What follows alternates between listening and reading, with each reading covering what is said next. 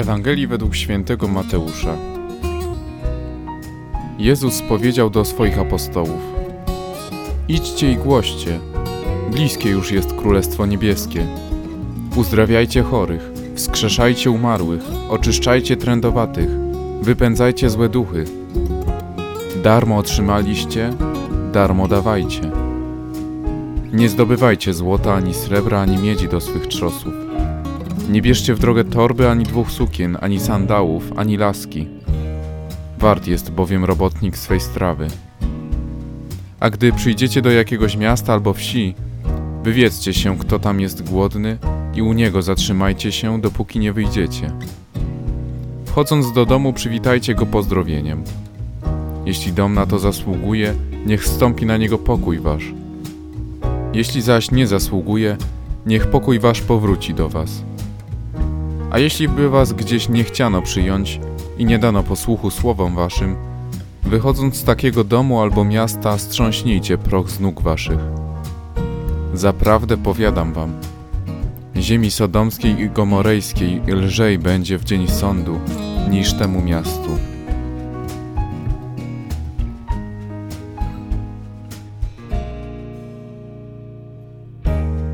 Blisko już jest Królestwo Niebieskie. Jakby nam ciągle uciekało. Wciąż czekamy na czasy ostateczne, na ponowne przyjście Jezusa na świat. Dlaczego tak jest? Nie jesteśmy w stanie odpowiedzieć. Ale co się okazuje, wcale nie musimy. Świadomość bliskości Królestwa Bożego, które już w pewien sposób w nas jest, staje się motorem napędowym działania. Chrystus zachęca nas do niesamowitych rzeczy: uzdrawiania chorych, wskrzeszania umarłych i wypędzania złych duchów. Zamiast skupiać się na jałowych dywagacjach, mamy możliwość stać się przedłużeniem rąk samego Boga i działania cudów Jego mocą. Czy te wszystkie dzieła nie wydają się niesamowite i nierealne? A jednak historia pokazuje, że słowa Jezusa znalazły odzwierciedlenie w rzeczywistości. Warto też zauważyć, że słowa dzisiejszej Ewangelii zachęcają do tego, żeby w drogę nie brać torby, dwóch sukien, złota i srebra.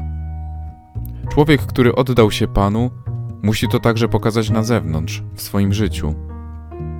Nie potrzebuje już zabiegać i troszczyć się o jedzenie, pieniądze i swój status. To Pan jest jego dziedzictwem, jego bogactwem. Jednak wszystko zaczyna się od zgody i podjęcia skoku wiary. Przezwyciężenia pytań: czy Pan Bóg faktycznie o mnie zadba? Czy nie zniszczę swojego życia? Szczęśliwie mamy już takich, którzy ten krok uczynili.